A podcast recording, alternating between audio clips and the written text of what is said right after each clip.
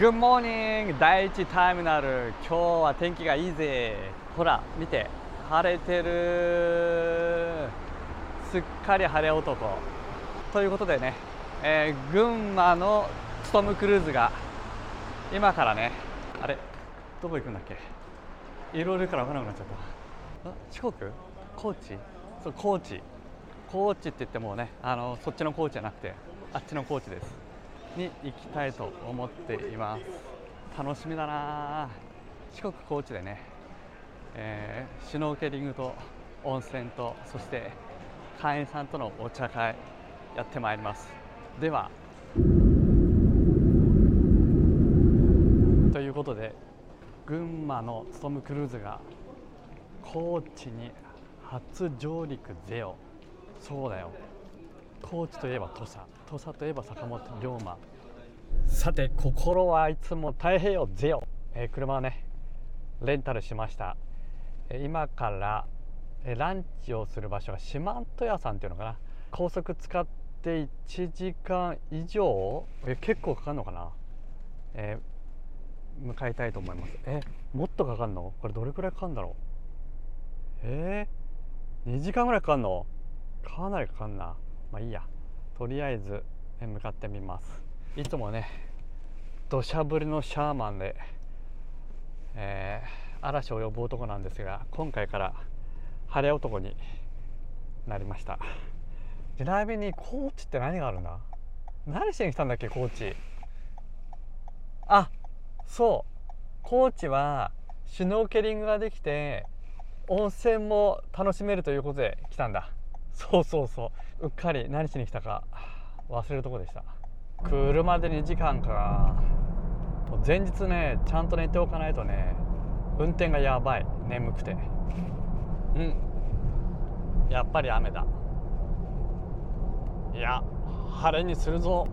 ハラスメント。空港から車で高速使って2時間半、ようやくお昼をね食べるお店に行きました。ここはですね、四万十屋さんっていうのかな。四万十屋さん、天然川うなぎ、うなぎあるんじゃん。うな重が来ましたよと。行きます。じゃん。おお、美味しそう。うわ、なんかふっくらしてる。見て、見えるかなこれ。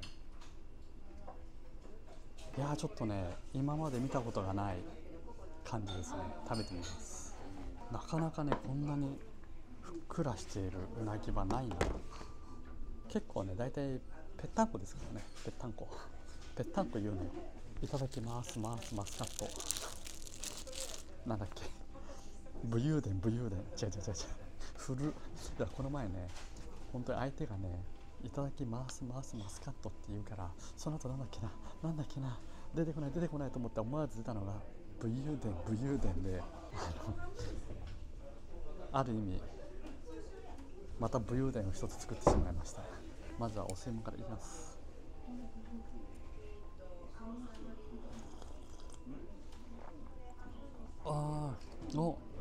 何優しい味。うまいっす。どんな味なんだろう、天然のうなぎ。いや、普段天然のうなぎってあんま食べることないからな。このね炭で焼いたこの香ばしさが、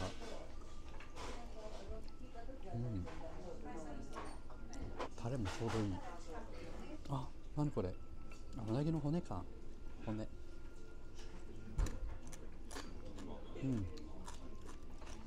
ロック。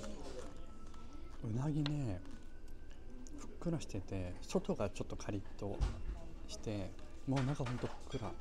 あ、蒸してるんだね、関東のうなぎはね。関西のうなぎは素焼き、当店は素焼きになります。あ、そっか、ここ高知。関東は辛だれなのに対し、関西は甘辛なタレでかば焼きにします。当店は甘辛タレのかば焼きになります。やっぱりさじゃあそりゃさ、高い金払えば高くてうまい飯は食えるよ。だけどやっぱりね、こう地方に来て地方でしか味わえない食材や料理をいただくものより体験よ、本当に。あ、ここねテラスもあっていいな。あんな感じで外でもね食べられますし、川をね見ながらカップルでね美味しいご飯なんかいかがでしょうか。はい、相変わらず酒宮は、ピンでね食べてます。はい、ぼっちを楽しむ。うまいわ、最高。いや、ごちそうさまさたばさ言わねえ、絶対言わねえ。こんなフレーズ生まれて初めて使ったわ。うなぎ美味しかったです。まあ値段もね、いいお値段でしたけれども、なんかね食べたことのない食感と味でしたね。いや、うまいな。多分普段食べてるのは洋食で、ここはね天然だったから新鮮だった感じですかね。でもね美味しかったです。ということで次は、お茶会にね移動しようと思います。ここから5分10分ぐらいらしいんでね、すぐだと思います。のどかだな、高知。なんか群馬の山の中走ってる感じ。山があって川があって橋があってね、天然のうなぎが食えてね、最高じゃないですか。ちょっとね、いつも嵐を呼ぶ男で雨のシャーマンってね言われるぐらい雨男で、警報レベルの土砂降りがどこへ行っても降るんですが、今回から晴れ男になろうと決めたんですが、今日もねさっきまですごかったんですよ、土砂降りが。でもかろうじて今天気が曇りに変わりましたね。今日から晴れ男でございます。お茶会の会場に到着したっぽいです。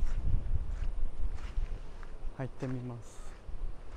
あ、いろりがね、お、すごい、こんなのなっ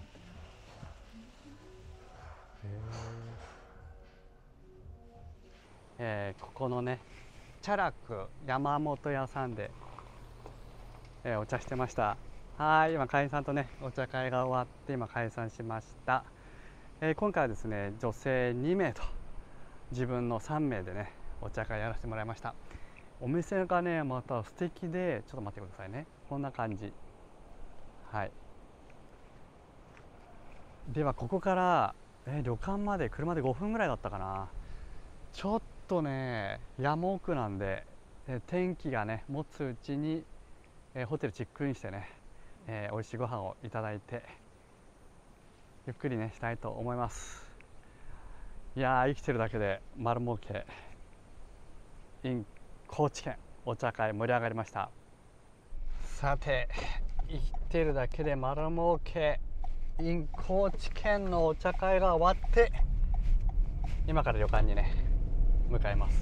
まあ今のところね会員さんのみのご参加でお願いしてるんですけれども、今後はね会員さんとプラス1名だったらね会員さんの知り合いをね、お知り合いとか身内の方とか OK にしようかなと思ってますけどね。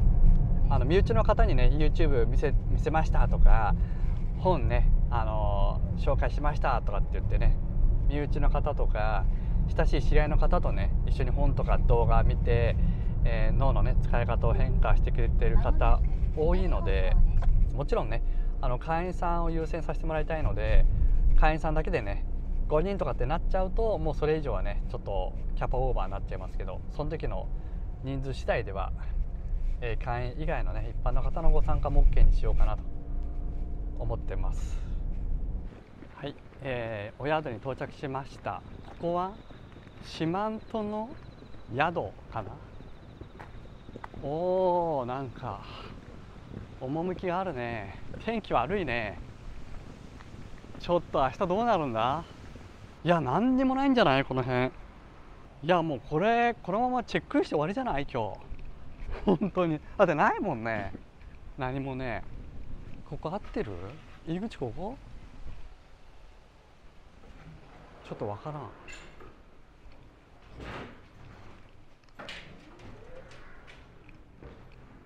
フロント2階。はい、お部屋に到着しましたよと。じゃん。こんな感じですね。あ、なんか落ち着いた雰囲気でいいな。ね、ほら、ベッド1台でいいけど。これお風呂セット。どうなってんだろう。あ、なんか、虫がいっぱい入ってきそう。やめよう。虫だね、虫。うわあ、もうベッドで、ああ、もうこのまま寝てしまいたい。ああ、今何時 ?4 時ぐらい。ご飯6時。あと2時間。やることないなとはな。今日はゆっくりするぞなって、今日空港から2時間半でしょ、車で。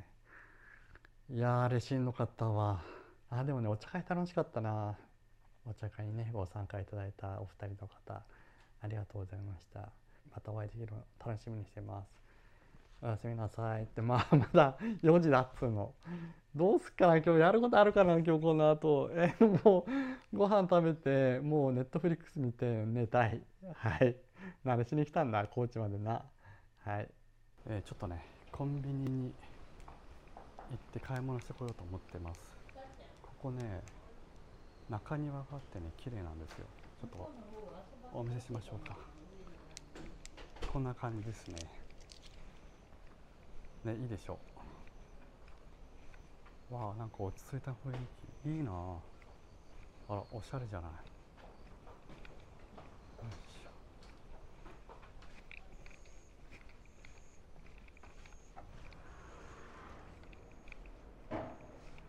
ここはね、カフェバーです。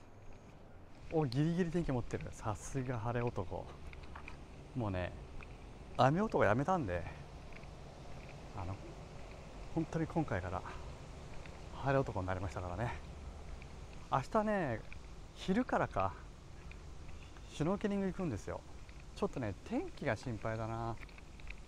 いや、大丈夫、晴れ男だから、すっかり夜、こんな感じです。わあ、いいなあ。趣あるなあ。食事にいてこけた。行ってみたいと思います。ここでした。入ってみます。あらは合成じゃない。あ、美味しそう。肉にね、野菜に食前酒。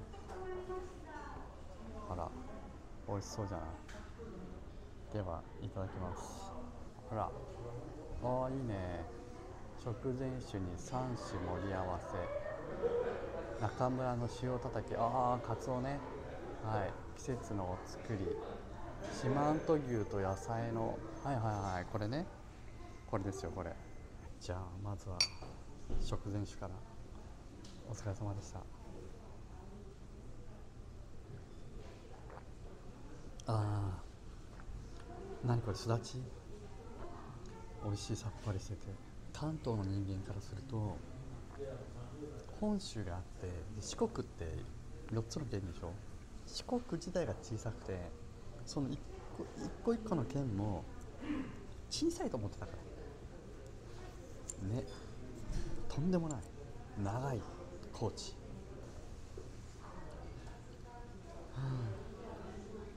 優しい味がする。やっぱりさ、こうやって地方に来て、ちょっと食べさせて。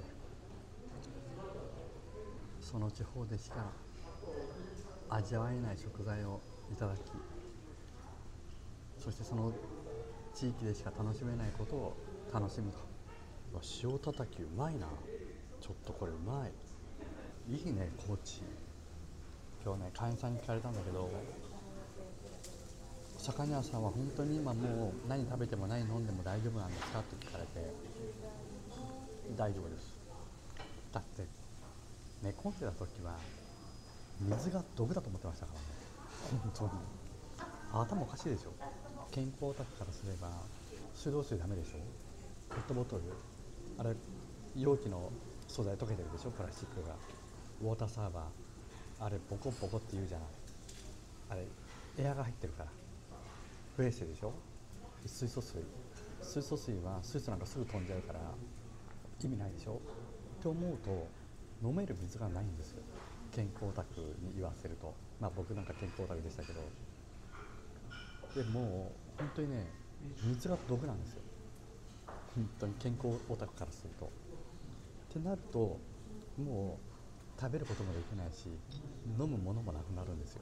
そりゃ最後水も飲めなくなるでしょ。だって水が毒だと思って飲めば当然ね、お腹ゴロゴロして具合が悪くなりますから。でも今は全然大丈夫です。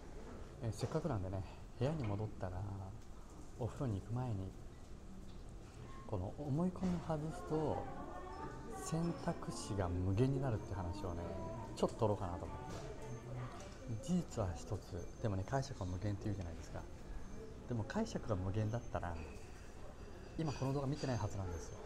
だってね、飲んだら減っちゃう、飲んだら減っちゃうとか、使ったらなくなっちゃう、使ったら減っちゃうと思ってるわけじゃないですか。そういうね、思い込みをなくすと一つの事実に対して解釈が無限になっていくと。そういう話をね、コンパクトにね、話まとめてしたいなと思っています。ごちそうさまでした。いやー、戻ってきた戻ってきた。あー、食べた。ごちそうさま。だる大丈夫、こんないい、こんな格好で。もう本当にね、もう眠くてもうこんなやついる？寝っ転がって動画撮っちゃってごめんなさいね。はい、じゃあ始めますかね。はい、今ね、もうご飯食べてきてね、部屋に戻ってきて、あとは風呂入って寝るだけという感じなんですけど、あ、そうそう、今日ね、お茶会で会員さんにお話ししたねことを少しシェアしたいと思うんですけど、ごめんね、こんな横になっちゃってごめんね。もう本当にリラックスしちゃってごめんね。楽な格好で聞いて、本当に。こんなやついる？いないでしょ。もういいでしょ。でもね、リラックスしてお互いにね、気楽にやりましょう、気楽に。あ、そうそう。思い込みが外れると、解釈が無限になる。まあ選択肢が無限になるって話をね、今日会員さんにしたんですけど、これどういうことかというとね、例えば、これじゃなきゃダメだみたいなのあるじゃないですか、ね、これじゃなきゃダメだとか、もうこれしかないとか、これがないと稼げないとか、もうこの人がいないと生きていけないみたいな、ね、あとこの契約を逃したら終わりだとか、こういうのって全部これ思い込みなんですよ。で、思い込みなくすとどうなるかっていうと、あ、別にこれじゃなくていいやって感じになってくるんですよ。その痩せ我慢とか酸っぱいブドウとか表面的な切り替えとかではなくて、本当に解釈が無限になって選択肢が無限になると広がっていくんですよ。あ、こんな方法もあるわみたいな。で、例えばどういうことかというと、僕みたいにね、健康オタクで病んでるとスーパーで買える食材がないんですよ。だって白いものは毒じゃないですか。で、グルテンね、ダメじゃないですか。とか、もちろん糖分ね、甘いもんダメだとか、まあ、糖質制限なんかしている人よくわかると思うんですけど、糖質カットして動物性のタンパク質もね、消化に悪いとかってなってくると、まずスーパーで買えるものがなくなるんですよ。まあ、食材、調味料もちろんそうですけどね。で、なんかうさぎの餌みたいになってくるんですよ。だって食べるもんがないんで、キャベツの千切りとかね。で、そこに一人だけね、やったら高いオリーブオイルかけてるわけですよ。ネットで買った何千円もするようなね。で、バターとかも乳製品は悪いとかって言いながら、グラスフェッドのバターとか使うようになるわけですよ平飼いとかね、どうでもいいんですけど今は。で、それを突き詰めていくと、もう正直水も毒なんですよ。健康オタクに言わせると、水が毒だと思って飲むとお腹ゴロゴロしちゃうみたいな。だってそれはそうですよね。水が毒だと思って飲んでるんで、毒なわけですよ。もう思い込みですよね。で、結局は水も怖くて飲めなくなったんですよ。寝たきりで水も飲めなくなったっていうのはそういうことで、物理的に実際に一口も水を飲まなかったってことじゃないんですよ。口を潤すぐらいの水は飲んでましたよ。そこね、揚げ足取って、寝たきりで水も飲めないのにどうやって生き延びたんですか言ってる意味が分かりませんみたいなコメントをたまにいただくんですけど、それは言葉のあやというか表現の問題であって、水すら毒だと思ったから口に入れられるものがもう何もない状態で寝込んだってことなんですよ。で、水分をね、口を潤すだけで水を取ってもゴロゴロして下痢をしてトイレにも行って、もう怖くて精神的にはもう水も飲めない、飲みたくないぐらいな状態になって寝込んだってことなんですけど、もうそうなると口に入れられるものがないわけですよね。で、何を飲んでも何を食べてもダダ漏れだったんですよ。で、会員さんに今日聞かれたんですけど、坂庭さんは本当に今は何を食べても何を飲んでも大丈夫なんですかって聞かれて、はい、そうですって言ったんですけど、実際にね、今日の動画見てもらえば分かるんですけど、うなぎ食ったりしてるわけですよ。で、さっきもね、懐石料理食ってるわけですよ。全然大丈夫なわけですよ。クリームソーダも飲んだりしますよ。アイスも食ったりしますよ。小岩農場でね、濃厚なクリーミーなソフトクリームも食ってますし、当然焼肉も食えばね、もうあれもこれもね食って、まあ、そういう状態なわけですよ。プリンも食べるしみたいな。本当に今は何を食べても何を飲んでも大丈夫なんですよ。つまりあれはダメだこれはダメだっていうのも全部思い込みで、これじゃないとダメだみたいなのもこれ思い込みなんですよ。病んでいた頃っていうのはあれはダメこれはダメって言っていたから、スーパーで買える食材はなくなり、当然外食ができないわけですよ。だってね、じゃあラーメンダメじゃないですか。で、パスタダメじゃないですか。とんかつダメじゃないですか。ステーキダメじゃないですか。もう食べるもんが本当にないんですよ。ところがですよ、何を食べても何を飲んでも大丈夫っていうことはどこでも入れるわけですよ。はい。ね、だってラーメン屋入れるし、イタリアンパスタ大丈夫だし、中華大丈夫だし、寿司も大丈夫だし、鉄板焼きも大丈夫だし、スーパーで何でも買えるし、なんならコンビニで弁当も買って食べるし、コンビニでカップラーメン買って食べるしみたいな、おにぎりも食べるしみたいな。で、今まではだから健康オタクってスーパーで買える食材もなければ入れるお店がないんですよ。でもそういう思い込みをやめて、何を食べても何を飲んでも大丈夫な状態になると、もうありとあらゆるお店に入れるわけじゃないですか。だってスーパーもコンビニも入れるわけですから。はい、だから入れないお店がないんですよ。選択肢無限じゃないですか。それがどれだけ選択肢が無限で解決策が無限で可能性が無限になるか分かります？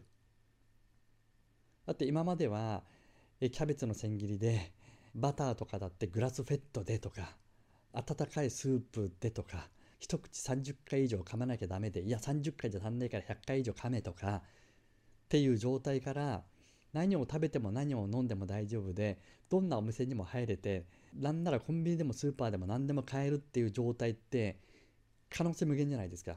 言ってみればモーゼの10回のようにガバッて未来が開ける感覚なんですよ。わかります？どんなに渋滞でも、これ救急車通れないだろうみたいなところでも、車が道を切ると救急車通っていけるじゃないですか。ガバッて開くみたいな、モーゼの10回みたいな、世界が開けるみたいな、まあ、あんな感じです。で、そうそう、モーゼの10回みたいに世界が開ける、未来が開けるっていう感覚って、国家資格を取った瞬間はありましたね、その感覚が。でもそんなのも一瞬なんですよ。結局、国家資格を取るっていうのも対処療法なんですよね。だから結局その時は未来が開けたような気になったけれども、結局開けてないんで、また別の資格取りたいみたいな。資格コレクターになっちゃうみたいな。で、何をかき集めてもどんな資格を取っても資格が資格になり、民間の資格のね、一生懸命こうなんとかセラピストとかなんとか協会とかいろんな認定証だけ増えて何も活かせないみたいな人いっぱいいるわけですよ。だから資格を取ったところでその一瞬は未来が開けたような気がして。モーゼの10回のようにね、ガワッて道が開けたような気がするんですけど、そんなのも一瞬に過ぎないんですね。対処療法なんで気集めなんですよね。でもそれとさっき言ったみたいに、あれダメこれダメって言ってる状態から何でも大丈夫になると、選択肢が無限で解釈が無限で可能性が無限で解決策が無限になるって分かります？で、解決策が無限なんで当然解決しないはずがないんですよね。で、今は健康に関して食事の話しましたよね。じゃあ別の例出しましょうか。税理士さんに月に1回ね、銀行の通帳記入したものを写メ取って税理士さんに送ってるんですよ。地元の銀行2つね通帳持っていて、A 銀行の〇〇支店、B 銀行の〇〇支店っていうのがあるんですよ。で、以前は A 銀行の〇〇支店通帳記入した足で B 銀行の〇〇支店に行って通帳記入をして事務所に戻ってくるってことをやってたんですよ。ルーティンで。このルートが一番ね駐車場に入りやすかったんで A 行って B 行って帰ってくるみたいなことを月1回やってたんですよ。これね、B 行って A だと駐車場入りにくかったりするんですよ。だから必ず A 行って B 行って戻ってくるってことをやったんですよ。そしたらもうこれが当たり前になりすぎてたんですよ。ところがですね、ある時通帳2つを持って家にね帰る時に通帳記入して帰ろうと思ったら、それをうっかり忘れて家の方まで行っちゃったと。で、たまたまホームセンターで買い物をする用があったんで寄ったら、駐車場に A 銀行と B 銀行の ATM があることに気づいたんですよ。ほやと、こんなとこに A 銀行と B 銀行の ATM があると、ここで済んじゃうわけですよ。で、妻に LINE して「どこどこのホームセンターに A 銀行と B 銀行の ATM があったの知ってた？」みたいな「いや知ってた」みたいな「昔からある」みたいな「とそうなんだ」と思って、でその足で今度はスーパーにも用があったんで行ったら、今度は A 銀行と B 銀行と C 銀行の ATM があったんですよ。っていうことはですよ、今まで A 銀行の〇〇支店 B 銀行の〇〇支店このルートしかなかったのに、別にここじゃなくていいわけですよ。極端な話ですよ。でも頭がやっぱり凝り固まってたんで、そのルーチン以外見えなかったんですよ。もっと言うと A 銀行の例えばじゃあバツバツ支店とか B 銀行のバツバツ支店もあるわけじゃないですか。それに気づいた瞬間にもう ATM だらけみたいな。わかります？ A 銀行のバツバツ支店じゃなきゃダメだってことはないわけですよ。で B 銀行のバツバツ支店じゃなきゃダメだってこともないわけですよね。でも頭が凝り固まってると思考がもうそのルートしか見えないみたいな。でそのことにこう気づいた瞬間に ATM だらけみたいな、もう選択肢が無限みたいな、解釈が無限みたいな、解決策が無限みたいなっていうことが起きるわけですよ。なんとなく伝わります？これじゃなきゃダメだとか、これがないとお金が稼げないとか、この人がいなきゃ生きていけないとか、この契約を逃したら終わりだとかって全部これ思い込みなんで、一つの思い込みが外れるだけで選択肢がガバッと広がるわけですよ。選択肢が無限になるってことは解決策が無限になるってことなんですよ。で、解決策が無限であれば当然問題が解決しないわけないですよね。だって解決策無限なんですから。そういうふうにたった一つの思い込み、信じ込み、刷り込み、固執しているもの、変なこだわりがなくなるだけで選択肢が無限になって、解決策が無限になって、可能性が無限になっていくと。でこれでね、人生が変わらない方がおかしいんですよ。で僕みたいに思い込み、信じ込み、刷り込みが多くて変なこだわりがあったり執着、固執があると、もうこれしか見えてないわけですよ。この契約逃したら終わりだと思っていると、この人にこだわっちゃうじゃないですか。でこの人がうっかりキャンセルなんかしようもんなら、なんでですか、どうしてですか、契約するって言ったじゃないですか、いやもうサインしたじゃないですか、無理やりねそこを引き止めようとすると、じゃあ消費者センターに訴えるとか、いやねクーリングオフだ、なんとか法だ、消費者センターに訴える、いやいや弁護士に相談するってこじれていくわけですよね。ところがこの人じゃなきゃダメだっていうのも、この契約逃したら終わりだっていうのも、これ単なる思い込みなんで、あ別にお客さんこの人だけじゃないもんなってなった瞬間に、別に無理にやんなくてもいいんじゃないですかっていうセールスになっていくんですよ。ただこれも今頭で考えてますよね。だから何を食べても大丈夫、何を飲んでも大丈夫って思えれば、全てのいろんなお店にも行けるし、選択肢が広がるし、解決策が無限だとか、ATM だらけだっていうのも、今僕が喋ったから頭で理解して、ああそうかそうかってなんか今気づいた気になってるかもしれないですけれども、これはまだ気づいたことにはなんないんですよ。あなたがこれを聞いて、あなるほどそういうことねって言っても、このままね、あなるほど分かった分かった、思い込み手放しました終わりっていうのは、これは単に表面的に切り替えてるだけなんですよ。でこれが学んでる状態ですよ。例えばですよ、じゃあ僕みたいに通帳2個持って、ね、A 銀行のどこどこ支店、B 銀行のどこどこ支店、ここしか見えなくてここだけぐるぐるしてるのはおバカちんですよと、ね、ATM なんて無数にあると。なんならこのホームセンターに行けば A 銀行と B 銀行両方入ってると。でこっちの大きなスーパーマーケットのこのエリアに行けば A も B も C もあるんだよと。だからここに行けばまとめて皆さんできるから、ね、今度から皆さんまとめてね一箇所で済ませましょうね、はいっていうのがこれが日本の学校教育なんですよ。わかります？だから今僕が話していることをそのまんま鵜呑みにするっていうのは頭で理解して学んでる状態なんで、これ気づいてるとは言わないんですよ。腑に落ちてないんですよ。自分の中で本当に腑に落ちて、あ、坂根屋が言ってたことってこれかって気づいた時に、だから学ぶと気づくって違うんです。全然腑に落ちて気づいた時に、あ、なるほど、そういうことなのか、お金を使えば使うほど入ってくるってそういうことなのかってなれば、お金を使えば使うほど入ってくるんですけど、単に頭で理解して、ね、金は天下の回り物だ、うんよし成功者が言ってた、じゃあどんどんお金を使おうってやってると、単に頭で理解して頭で学んで分かった気になってるだけなんで、これやればやるほどそれはまだ腑に落ちて気づいてないんで借金も増えていくんですよ。